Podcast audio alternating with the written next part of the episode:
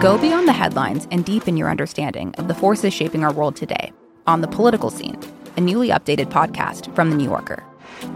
With episodes three times each week, The Political Scene accesses the sharpest minds on politics, offering insight and analysis about everything from abortion rights to the war in Ukraine. Join me, Tyler Foggett, for conversations with the most knowledgeable minds from The New Yorker that will dive deep on the most interesting political story of the week. Then, Susan Glasser, Jane Mayer, and Evan Osnos gather to hash out what's happening in Washington, D C, with an insider's understanding of the high stakes at this perilous moment for American democracy. Plus, our editor David Remnick will provide you with insightful storytelling with a mix of interviews and profiles. That's all happening on The Political Scene. Make sure you're following it now, wherever you get your podcasts.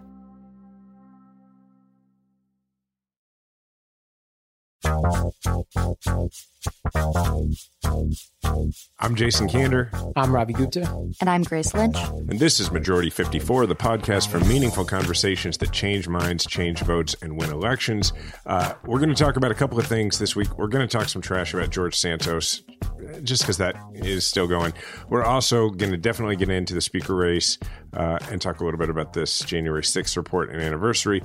But before we do that, you know, we usually do this very lighthearted banter um, about the Bills and about the Chiefs, and it's obviously not very lighthearted uh, right now. So, Ravi, what what are the Bills fandom? I don't know. Give us that perspective, I guess. On I, I think everybody knows about this at this point, that uh, that Damar Hamlin went down and had cardiac arrest during the game on Monday Night Football. Uh, it was really disturbing for everyone, and the game Uh, has been suspended, and we don't know when it's going to be played. And it's one of those moments where sports uh, has left just the cone of sports stuff in the country and gone into the entire culture. I think people in Buffalo are really worn out right now. If you think about it, we had the mass shooting, the extreme weather and deaths from the snowstorms just last week, and this, you know, and so, and obviously this is among cities and towns. Like the the team and and the city are very intertwined, and people are just kind of shocked and hoping for the best. It seems as of this recording that there's some positive indications, but it's just crazy to think about how rare. I was just, I was reading this morning about just how rare this particular type of occurrence is, this cardiac, you know, arrest, for a better sense of the word. I was reading this, like only five people in the country had a similar type of incident. So it's just freak occurrence, but a reminder that football is a very violent sport and that these athletes put themselves at risk. And it was just really weird because, you know, obviously we take this, the wins and losses, so seriously. It was just, this is the time of year when we're like talking about the playoffs and stuff like that, but it seems so unimportant right now. Yeah, it was very... Um... You know, obviously, like you said, the playoff seeding and everything is so unimportant. But of course, going into the game, uh, you know, we were all watching as Chiefs fans, like everybody in town was watching, because it was really going to have a lot to do with what happens with the Chiefs in terms of where they go in the playoffs. And now, like, I don't know, True and I talked about it, and we're like, I think if they re- if they resume this game, I think we're cheering for the Bills, which is very much against the what the Chiefs, you know. But it just would feel strange to do anything else. It obviously was weird to see the stagecraft of it all. I was texting you. I had a friend who is with a high-ranking per- person who is in the know in Cincinnati politics, and, and the initial indications was that that this was over. I think people thought that he had died on the field, and that's what I thought for a strong, a long period of time. And at that point, you're like, what the hell do we do now as a as a fan base, as a as a you know, people watch the sport, like what does this mean for the future of the sport? And I think those questions continue to linger regardless of what happens here. Is that I think I forget the book that that sort of went deep into the N F L, but I think it was Mark Leavitt's book about the N F L, basically said that Goodell's worry was always that something like this would happen, and they don't really they're not really prepared for how to answer questions about what this sport really means, a sport that we love. Like, what does it mean when the inevitable occurs, when you have people in, you know, who are so strong and fast just barreling into each other like this? I think what made this particularly scary was that it wasn't what you'd picture the most violent moment looking like. It looked like a very run-of-the-mill play. It's a lot. And the fact that the N F L or whoever, I don't want to, like, who knows who made what decision, but the fact that N F L was trying to push them to go right back to the game is crazy. And I'm glad that McDermott and Cincinnati's coach, I forget his name, Zach, Zach Taylor, Taylor, I think. Uh, that they that they took this thing over and just said no, I think is a testament to how good those two coaches really are. I think that I've really struggled to watch the N F L this season. And as you guys know, and as I've talked about on the show, I love watching football. My family is huge into football, and Seahawks pride is a really big deal in the Pacific Northwest. And I've just increasingly over time found it less and less enjoyable, mostly because of the injuries. And I think this one was so bizarre, to your point, Ravi, because it wasn't the kind of grotesque injury you typically see, and that I've stopped being able to, like, be able to passively watch. And I think that for someone like me who's kind of more teetering on the fence of if this is even a pastime I can enjoy morally, I I think seeing how the N F L chooses to handle this in the upcoming weeks is really going to kind of push that one way or the other, because I think that the sport does have an opportunity to respond responsibly and compassionately. And I could see that in the moment that wasn't the initial initial choice, and that that kind of got reverted. And, you know, those trolls on who, you know, talk about the sport on, on T V, also some of them didn't exactly respond compassionately at first, but like that. Or the got, anti-vaxxers who jumped in saying this was a myocarditis thing, which was infuriating. Yeah. So I think that Luckily, I think that, that those voices have been mostly drowned out. But to me, this is this is a really pivotal moment to see how this huge, influential organization handles something so much more important than the sport, but that the sport is inherently connected to. Well, I can tell you that, like, as a parent watching it with True with a nine-year-old son, uh, that was an experience as well, right? I mean, because I, you know, I've talked a lot in the last year with the with my book coming out and everything. I've talked a lot publicly about the idea that there. You don't have to be proximate to trauma to feel affected by it and that kind of thing. And we're all very quick to be like, well, I saw that on T V. That doesn't count. But it could be bothering you. There's lots of people who have been close to someone who had a heart attack who, you know, like there's lots of ways that can be triggering.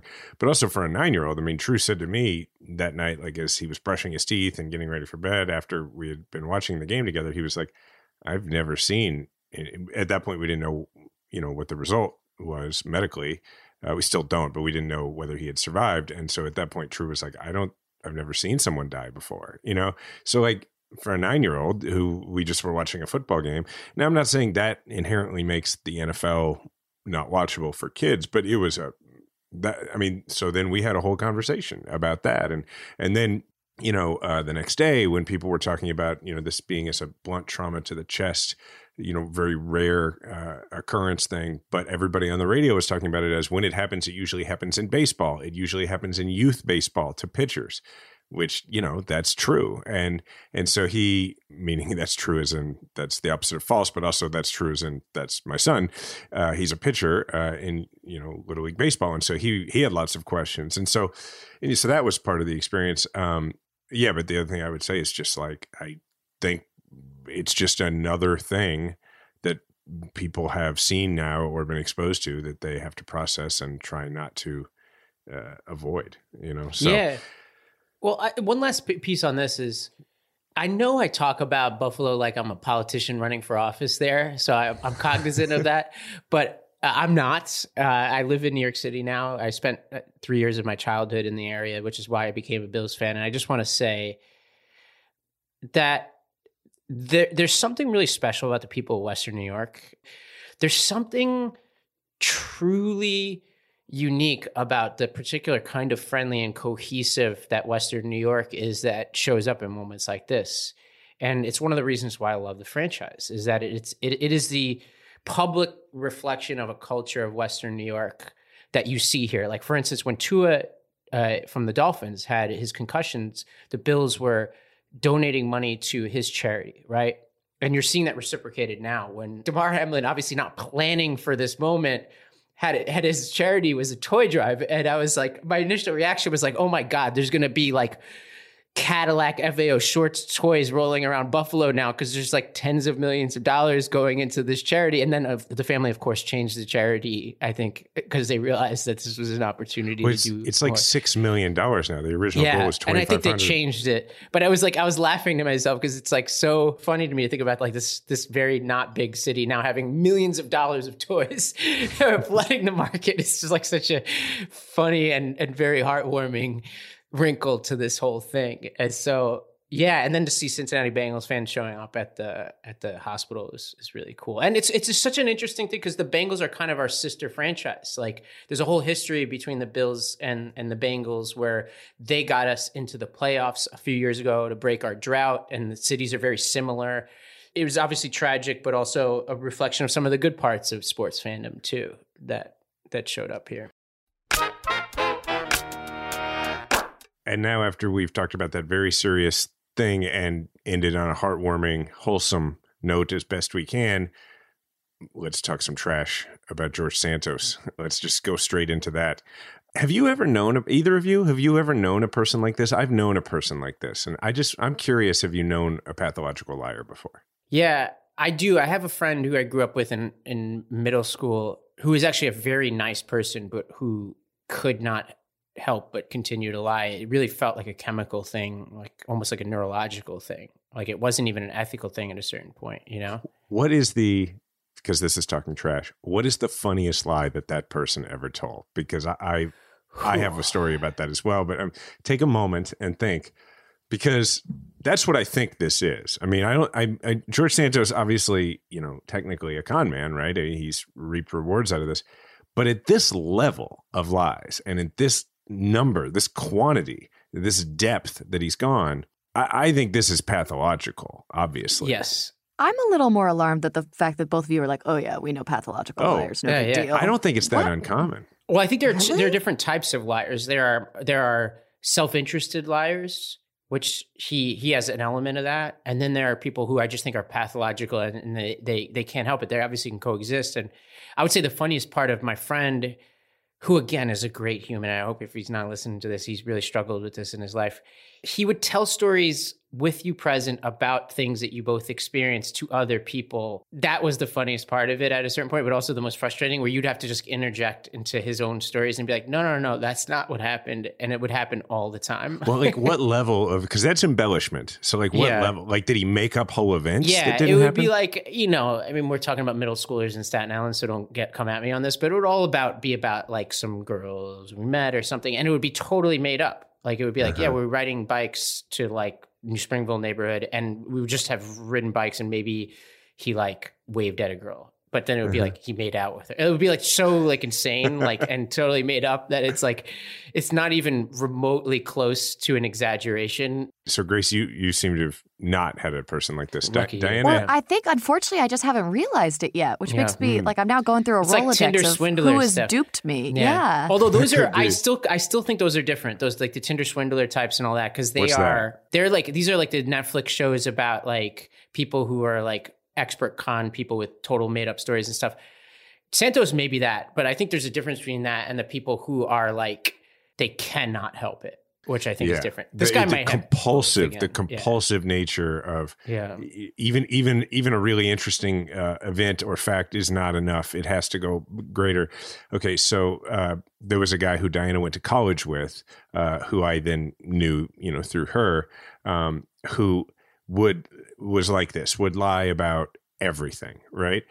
Here's my favorite one. At one point, he told other people in their friend group that he spoke Russian. Oh my now, God. Knowing that in this friend group is Diana, who, you know, for anybody listening who doesn't know, came to the United States from Ukraine as a refugee at the age, she left at the age of seven, arrived here at the age of eight. Her, uh, she spoke Russian, like she speaks fluent Russian. It was, it's her first language. And she confronted him about this at one point, and he was like, yeah, I speak, I speak Russian. And she was like, you don't. And so she just started speaking to him in Russian in front of everyone. Uh, and, you know, because at this point she didn't know like he had a problem, and she was just like, why would you claim this? And he then replied with gibberish. and was just like, and just, cl- and, and did not come off of it. It was like, no, I'm speaking Russian. I don't know why you can't understand what I'm saying. And uh, so that's no. my, yeah. And that's where I, that's the level I think George Santos is. Well, he, he basically had a back and forth with Tulsi Gabbard on Fox News, which is the equivalent of what you're describing. We can debate my my resume and how I worked with firms such as Goldman Sachs. Is it debatable or is it just false?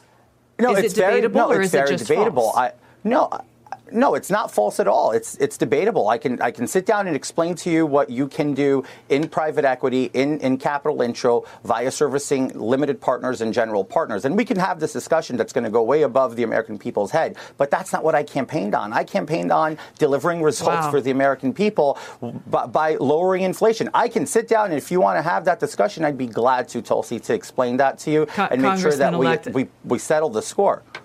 That this is not about settling scores. And I think you just you just kind of highlighted, I think, my concern, the concern that people at home have. You're saying that this discussion will go way above the heads of the American people, basically insulting their intelligence. So not only are you now that's backtracking not, that's on not these what I'm lies saying. that I, you've told. But, but just to give our listeners a little bit of background here, if, if you're not totally steeped in this, because I know people are coming off a break. And for your own sanity, I, I hope you ignored most of this. So he ran and won a flipped seat in Long Island for Congress.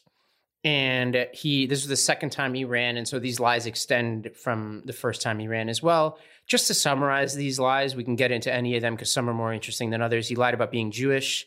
He lied about where he went to high school. He, he lied about graduating from college. He lied about working for Goldman Sachs. He lied about owning rental properties with tenants who didn't pay, who he blamed, like he was blaming imaginary tenants for not paying and making some point about the pandemic relief or something.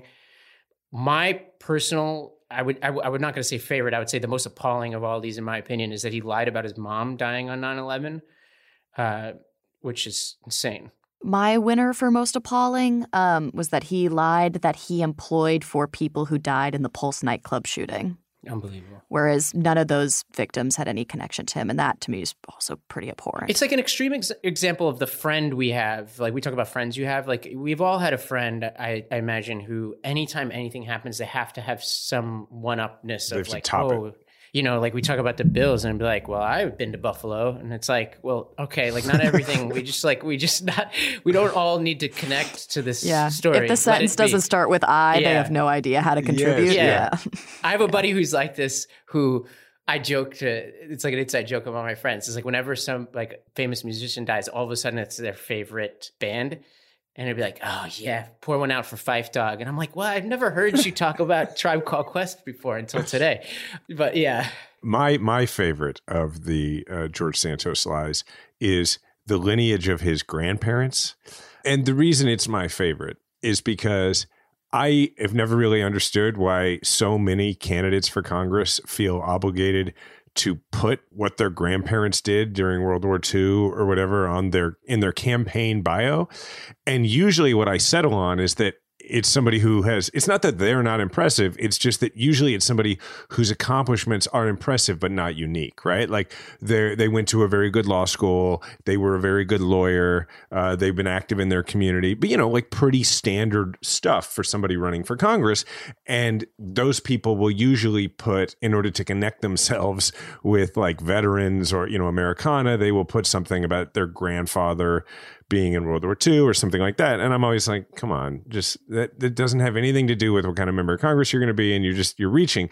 But I found it interesting that he was so adamant about rounding out the fullness of his uh, like campaign biography that he, he made up some stuff about his grandparents. And the thing is, like, his, actually, it turns out his grandparents are from Brazil, and I'm sure had a bit of a hard scrabble upbringing, it appears, from everything, which would have been interesting and unique all by itself. But he was like, no, I need to connect it to, you know, the Holocaust, because I need this bank shot, you know, in my suburban New York community to go after this demographic.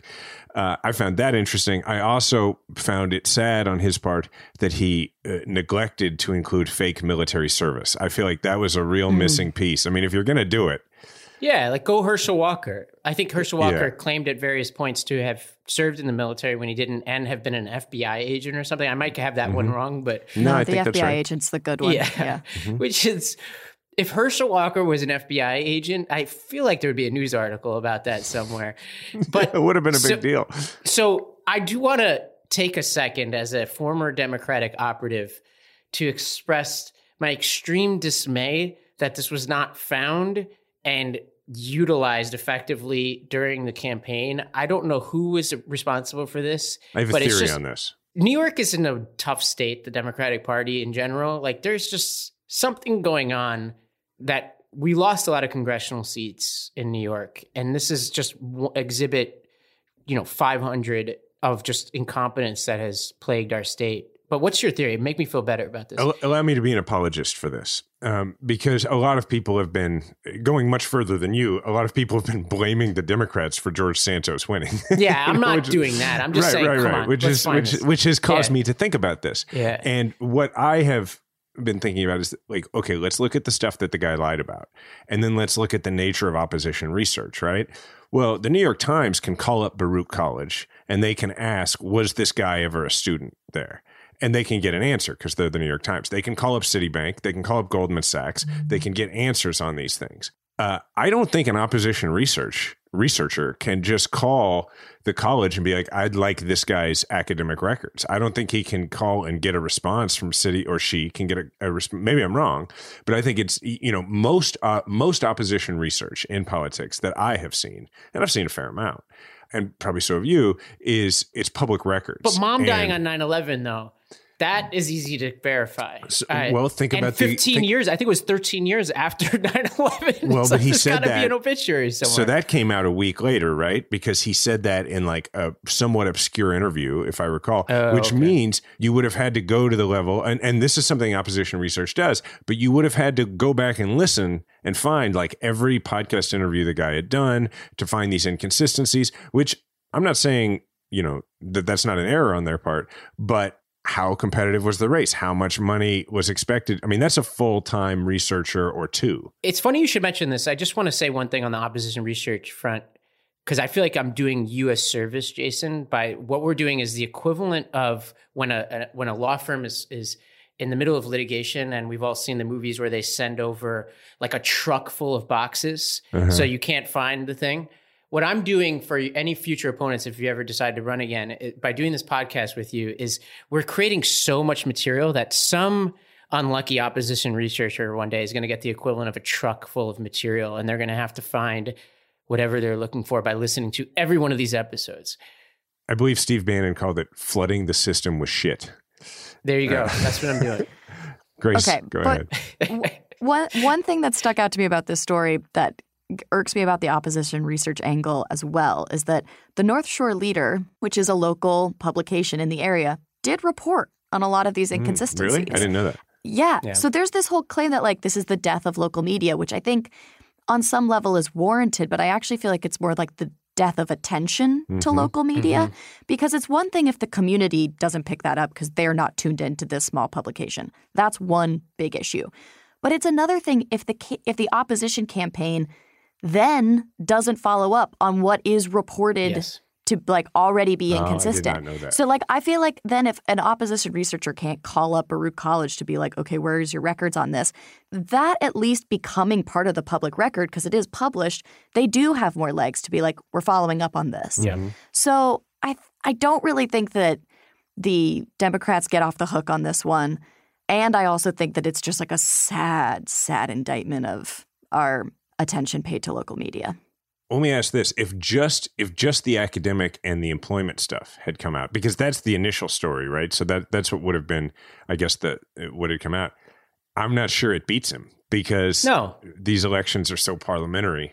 Well, and there's a long history. I'm not of saying people, that excuses it. I'm there's just a saying long I wonder history if, of people fabricating aspects of their academic records. Like Biden, even in eighty-eight, had an issue where he... He exa- it's more exaggeration. He didn't make it up out of whole cloth, but he exaggerated certain aspects of his academic record. It was also in the middle of a plagiarism scandal he had, so it didn't help. Okay, but let me let me highlight one thing here that is the most serious of these charges, which is that he provided his own campaign with a loan of seven hundred thousand dollars, apparently from a seven hundred fifty thousand dollars salary that he reported earning from this company called Devolder Organization.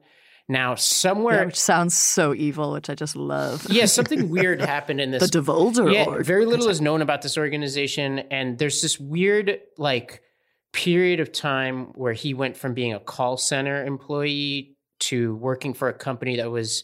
that went under for being a Ponzi scheme to then having this company that has so much money. And the allegation, or the question, I would say, is, is, is this some kind of scheme to funnel money to his campaign where somebody else is d- giving him money and then he's using it as a personal donation? Because, like, as background, if, if you or I were to donate to George Santos, we can only give a couple thousand bucks per federal campaign finance law. But if he gives money to his own campaign, you can give an unlimited amount. So is there some murky donor in the background giving him tons of money to funnel his campaign? And or are these proceeds from the Ponzi scheme that he did not get impl- like he was part of the company, but he never went, he never got criminally implicated in it? Be like, like the one thing he never took credit for. Yeah, he didn't take credit for that. Yeah. Yeah. So this is the most serious. Yeah. Well, because there's tax evasion issues. If somebody gave him the money to give, then it's income. If he passed it directly through him. Also, from what I read, it sounds like, uh, at least looks like, he was paying his own rent with campaign donations. Well, there's a um, series of one hundred ninety-nine dollars and ninety-nine cents expenditures on his F E C report, which, if you want to know why that number shows up a lot, it is the two hundred dollars is the threshold at which you have to provide receipts. So nothing shady going on there. Yeah. I just love that it's fully legal to just completely fabricate your entire identity and story. And everyone's like, we can't stop it, but you cannot lie about money. And I just think that that's such a lovely and very American divide. There is a provision of the Constitution that could have the House remove him, but given everything we'll talk about in a second with Kevin McCarthy, that is not going to happen. Every vote matters. And the, the obvious point to make here is that something has changed in our politics. The Overton window has shifted about what, how much, which lies you can get away with. Surprise, right? Uh, Trump, just to, to name it, which we're all thinking about here. The Washington Post had Trump's false and misleading claims during his presidency at thirty thousand five hundred seventy-three. On November second alone, the day before the twenty twenty vote, he made five hundred three false and misleading claims as he barnstormed the country to win a, a re-election. These lies are so numerous and just as serious, if not more serious, than anything Santos mentioned. We're talking about Obama's birth certificate, to the Alabama hurricane, if you remember Sharpie Gate, to China, like, and the trade deficit, to paying off a porn star. It just came out this week that he wanted to trademark, quote, rigged election, despite acknowledging privately to Mark Milley from the Joint Chiefs of Staff that he knew that he had lost the election. So, like, those are more serious lies here. So Santos is looking at his own party and saying, I'm in good company here. If they try to go after me, they're going to have to go after all of us. It's like a weird, like, inverse of the first they came from blah, blah, blah, but like a, a weird G O P crazy town version of that. And and to, to close the segment, here is the here's the lesson. Here's the moral of the story for George Santos. And that is, if you are going to get caught in a massive lie or otherwise have a major political scandal, you don't want it to happen during the period when no one is at work and there's nothing happening in the news. Yeah. That, that that's the moral of the story. If this had happened the week after the election, it we wouldn't have remembered it. It would have been a local story about this crazy guy. I don't even know if the Times bothers to do a follow-up story, but it happened during winter break when everyone's kids are home and no one's working and no one's doing anything. And it's all anybody had to talk about. Sorry, George. So I'll let you all in, you know, behind the curtain a little bit. I literally was just about to sign up for this company, Rocket Money, on my own. And now I'm so excited to see that they're uh, doing an ad for our podcast, because it's something that I truly think is an amazing product. It used to be called Truebill. It's a personal finance app that finds and cancels your unwanted subscriptions, monitors your spending, and helps you lower your bills all in one place. I think we've all had the experience of saying, oh, I didn't realize I've been paying this thing now for a whole year now. And I think this is a good time to just do a, an audit of everything you've ever signed up for. And you'd be like, oh, wow, like I signed up for this thing. I thought it was a one-month subscription. And now I've been paying for it for months. They make it easy to cancel subscriptions. This is like the best part of this whole thing. You can click in the program and it will cancel the subscriptions for you. Uh, so you don't have to go through each one individually. And over three million people have used Rocket Money, saving an average person of up to seven hundred twenty dollars a year. So stop throwing away your money, cancel unwanted subscriptions, and manage your expenses the easy way by going to rocket money dot com slash M fifty-four. That's Rocket Money. rocket money dot com slash M fifty-four, rocket money dot com slash M fifty-four. All right, if you've been listening to this show for a while, you know how we feel about A G one from Athletic Greens. I think you know that we drink it every day. You know that uh, Ravi drinks it, I, at least used to, in the morning. I think now you're trying twice a day, and I believe a wine glass was involved for a while. Yeah, we had a mishap on the way out here, though, so I, I am A G one less right now. What? Yeah, you, but you could probably tell. Um, you do seem suffering. Like you're dragging yeah. a little. Yeah. yeah. Yeah, absolutely. And it, I feel like there's some gray hair there that wasn't yeah. there before. Oh, so you know, better get you're, that you're the back. thousandth person to point this out, Jason. Thank you for that. I feel really good about the gray hair. It's okay. Yeah. I got a whole side that's yeah. gray. Uh, yeah. You know, it's it's a new year. And uh, look, if you've been listening to us talk about this for this long and you haven't tried it, like, now's the time. Give it a shot. Like, make this thing your New Year's resolution. To make it easy, Athletic Greens is going to give you a free one-year supply of immune-supporting vitamin D and five free travel packs with your first purchase. All you have to do is visit athletic greens dot com slash majority. Again, that's athletic greens dot com slash majority to take ownership over your health and pick up the ultimate daily nutritional insurance. I mean, this is really another trash talking segment, really masquerading as news. This is the is, Schadenfreude segment. It is substantive, and it's very related, actually. So Congress is supposed to be getting sworn in and seated right now, but there's been a huge monkey wrench thrown into all of this. Uh, uh, Republican leader Kevin McCarthy faced an open revolt yesterday. We're recording this on Wednesday, so this is a developing story, and, and I'm sure by the time this goes up, there will be new developments in it. But he failed in three rounds of balloting to earn enough votes to capture the speakership.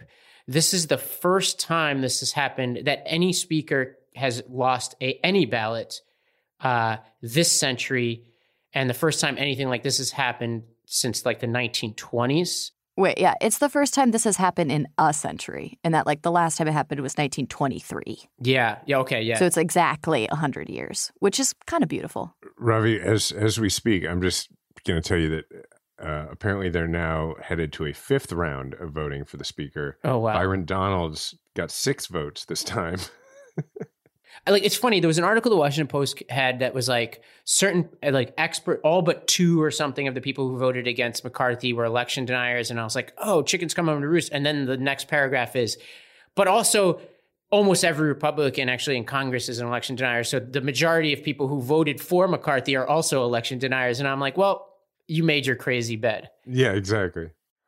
I will say that. And also, this has brought up a lot of um reflections on the Young Guns era of, like, him, Paul mm-hmm. Ryan, and Eric Cantor. And I was like, wow, what a doomed trio.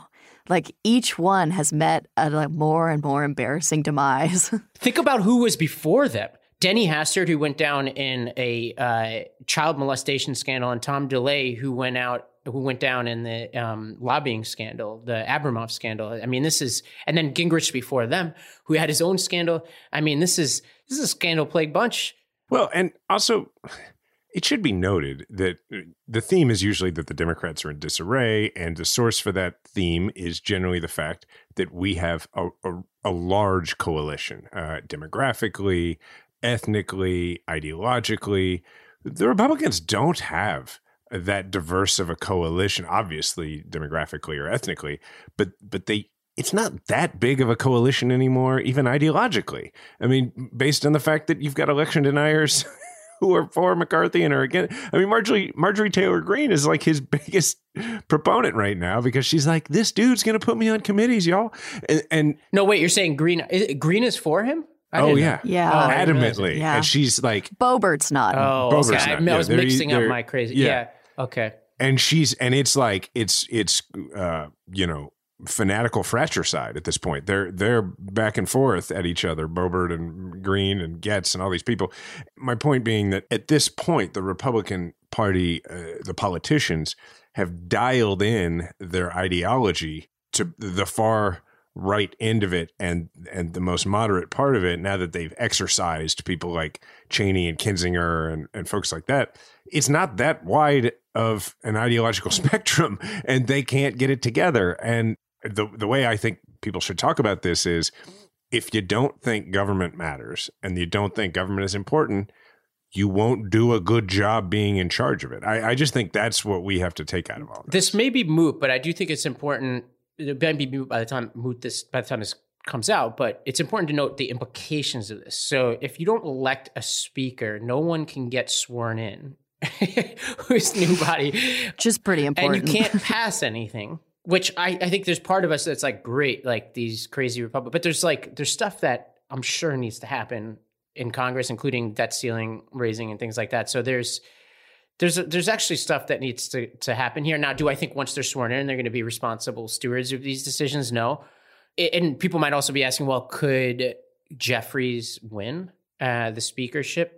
Theoretically, because it's the it's the majority of voting members present. So at some point, people might stop showing up to these votes, and all, you know, it's anybody's bet what happens at that point. He just needs so, six Republicans. Can you even name one reasonable Republican anymore? No, I mean, it's not going to happen, but I'm saying, yeah. like, in theory, it should be very doable.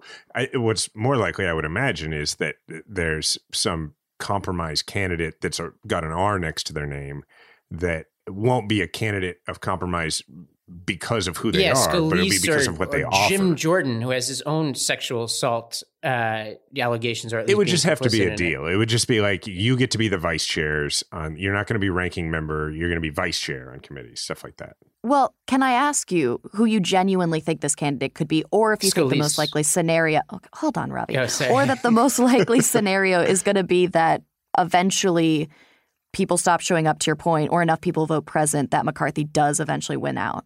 I think uh, I have no idea.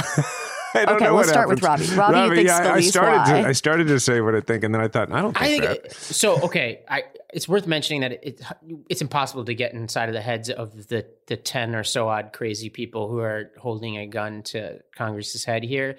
But it seems to me that Scalise, I think Jordan would be a rather strange pick because of his his baggage, but I think he he's not going to do it, and and because he's smart enough to know that that he has skated under with all his scandals, that he's he's at the very very height of where he can be without being destroyed uh, by real investigations into his background. And I just think Jordan is like, nope, nope, not interested in that because I'd like to continue to be here. I also wonder if there's just like just enough Republicans who are in just tight enough districts that Jim Jordan is a little too far mm-hmm. for their constituents. So. I would hope so, but I don't want to bank on that being the case. Jordan, to be clear, has has supported McCarthy publicly. Now, we've watched enough House of Cards to know who knows what's going on behind the scenes, but he's he's supporting him publicly.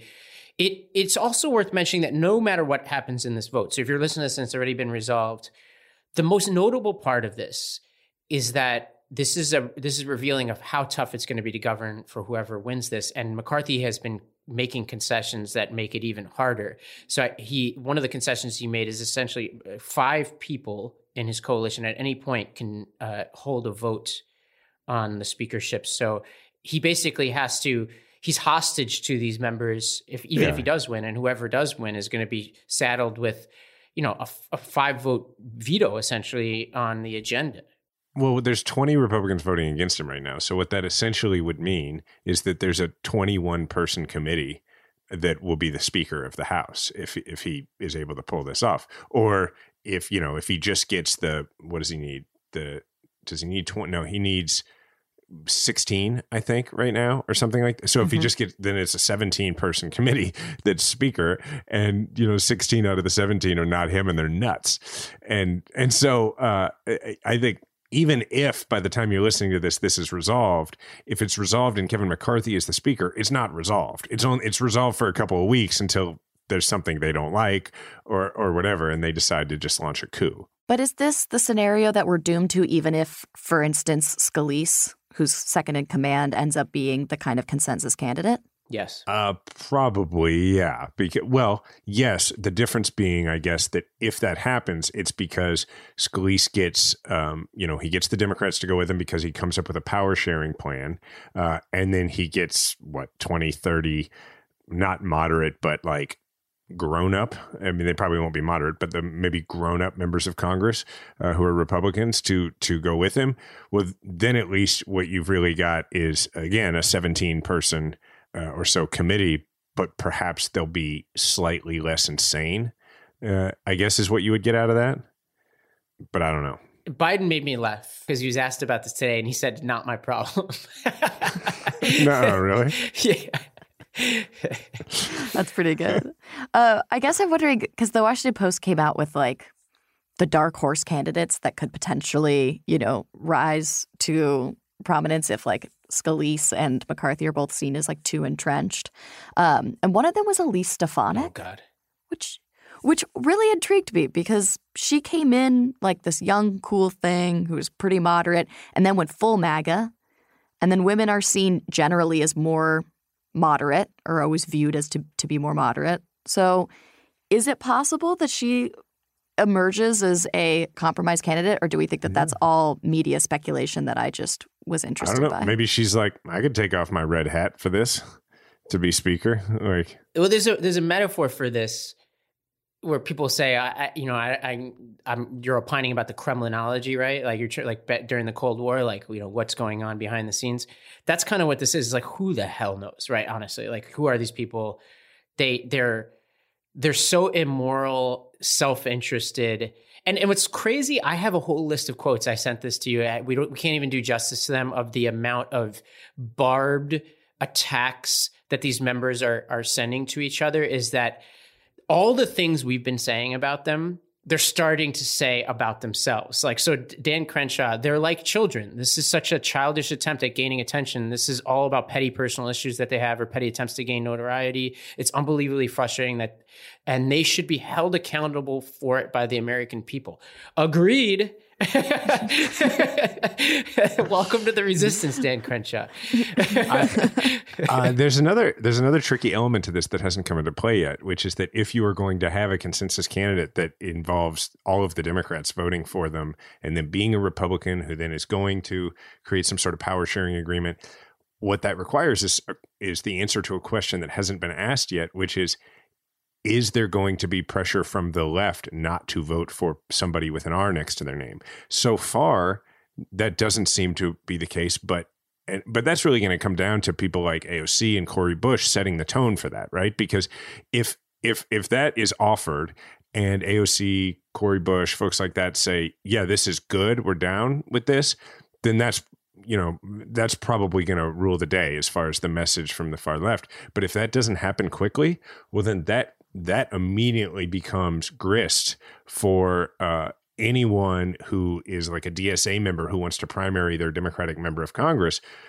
That can very quickly become a reason, which is they voted for a Republican for speaker. And as a result, we got, and you just pick something that happens in the next two years. And so um, that's an interesting element to it that could, even if we get to that point, that could cause all of it to fall apart. Part of why I think the Democrats in disarray moniker really sticks is because it's an alliteration. Yeah. Mm-hmm.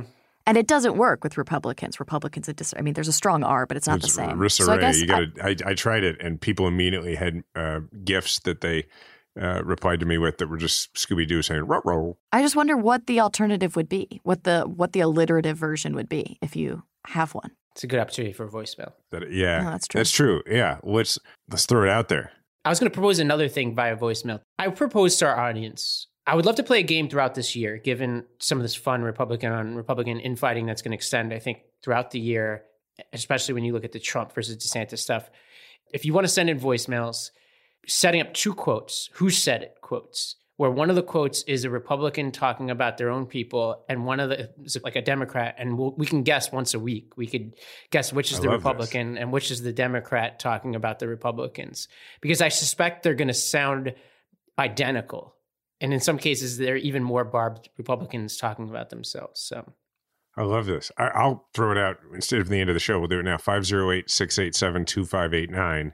five oh eight, six eight seven, two five eight nine. Also, you can email us. In that case, I guess the producer would have to read it to us, or one of us would have to read it to the other. M fifty-four at wonder media network dot com.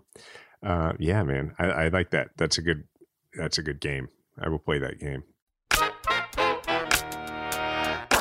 The anniversary of January sixth is Friday, and the committee is wrapping up its work. They just released a ton of of information, and there's a lot of substantive stuff in there, and there are, are some juicy tidbits, including that Hope Hicks, for example, in the middle of all this, was getting worked up during January sixth, not for the state of our democracy, but because of her speaking fees would suffer. Which is like, this is like an unbelievable Which reflection of who these people probably are. Probably an accurate prediction on her part. Yeah. I got to say. Yeah. Astute. Yeah. Her, she said, in one day, he ended every future opportunity that doesn't include speaking engagements at the local Proud Boys chapter. And she said, all of us that didn't have jobs lined up will be perpetually unemployed. Uh, so, I mean, that's too bad. I know there's just so much happening here. There's a criminal referral going on right now. There's, you know, all sorts of statements from outgoing Republicans like Kinzinger and Cheney about the state of their party and this investigation, et cetera.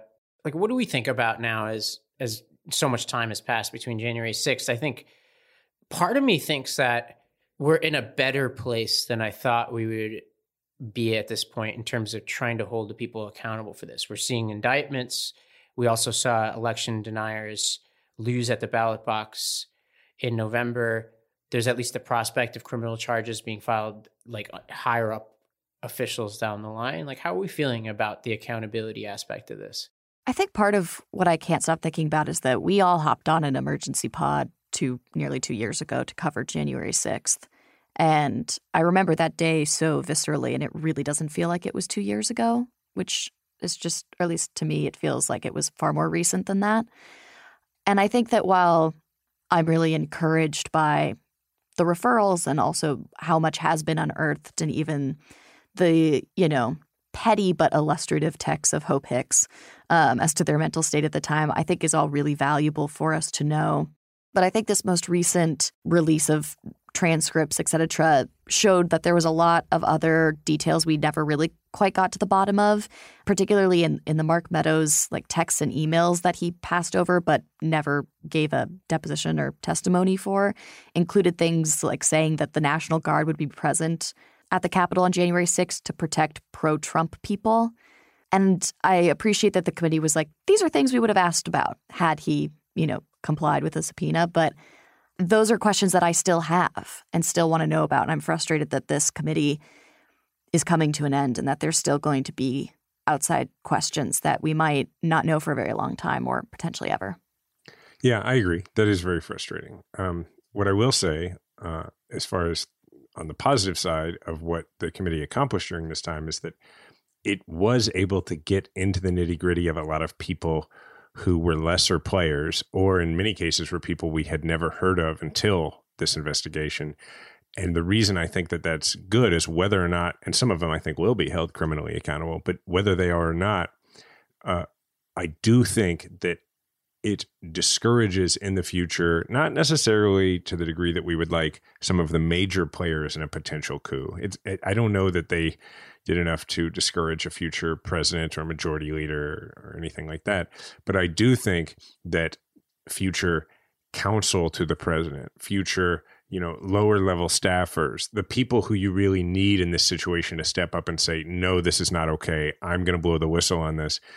I do think that this sends a message that history will know whether or not you did something, that the the the option of just standing by and letting it happen and thinking no one will know that you stood by and let it happen or that you didn't have an opportunity to stand up. I, I hope, and I'm reasonably encouraged, that this puts that possibility to bed, which is a really good thing for the future.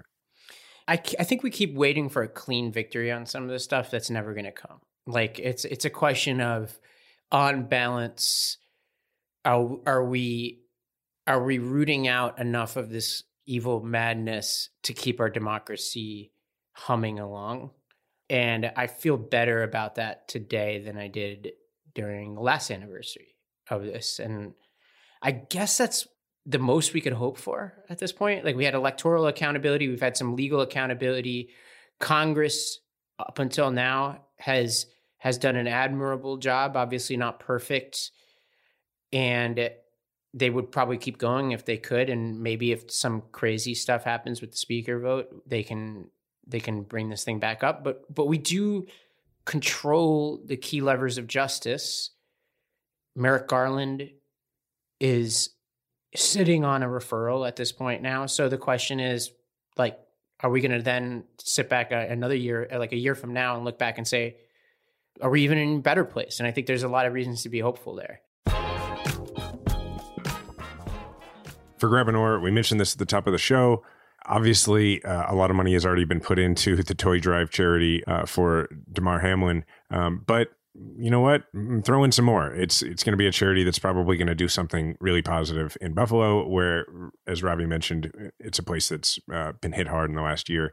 Um, so why not? Why not make yourself feel better and and and help out? Uh, we'll put that in the show notes, the link to that. You can always reach out to us. Uh, as Robbie mentioned, I, I again, I like the idea of giving us the quiz, whether it was said by a Republican about Republicans or said by a Democrat about Republicans. Five oh eight, six eight seven, two five eight nine, five oh eight, six eight seven, two five eight nine. You can email us m five four at wonder media network dot com. As always, I'm at Jason Kander on Instagram and Twitter. Ravi is got all he has all sorts of great uh, Costa Rica relatable stuff that won't yes. make you dislike him at all uh, on uh, during these winter months uh, at his Instagram, and uh, you can also find his Twitter at Ravi M. Gupta on Twitter and Instagram. Grace is at Grace Lynch zero eight on Twitter. I'm sure she has an Instagram, but she never divulges it to all of you. So trust issues with the audience. Our show is at Majority fifty-four on Twitter. Remember, we all have a platform. Make sure to use yours today. All right. You have to read the credits, Rafi. Majority fifty-four is a Wonder Media Network production. It's produced by Grace Lynch, Edie Allard, Deswa Agmanile, and Sarah Schleid. Theme music provided by Kemet Coleman, and special thanks to Diana Kander.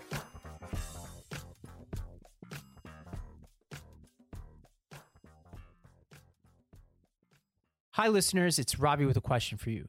What if instead of being on the brink of disaster, we're on the cusp of a better world?